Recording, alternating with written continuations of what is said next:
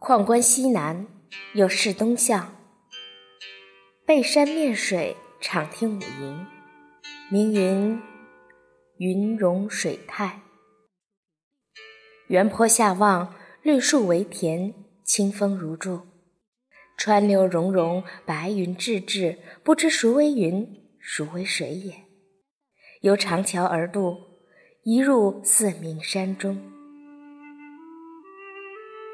云容水态，西南山坡上一亭，名灵太虚。此亭拔地倚天，岩峦如积，凭虚构极，浩气清音，飘飘然有凌云之志。亭下有殿五楹，名清溪远流，有联曰。瀑谷远因探放之而准，在山青可会逝者如斯。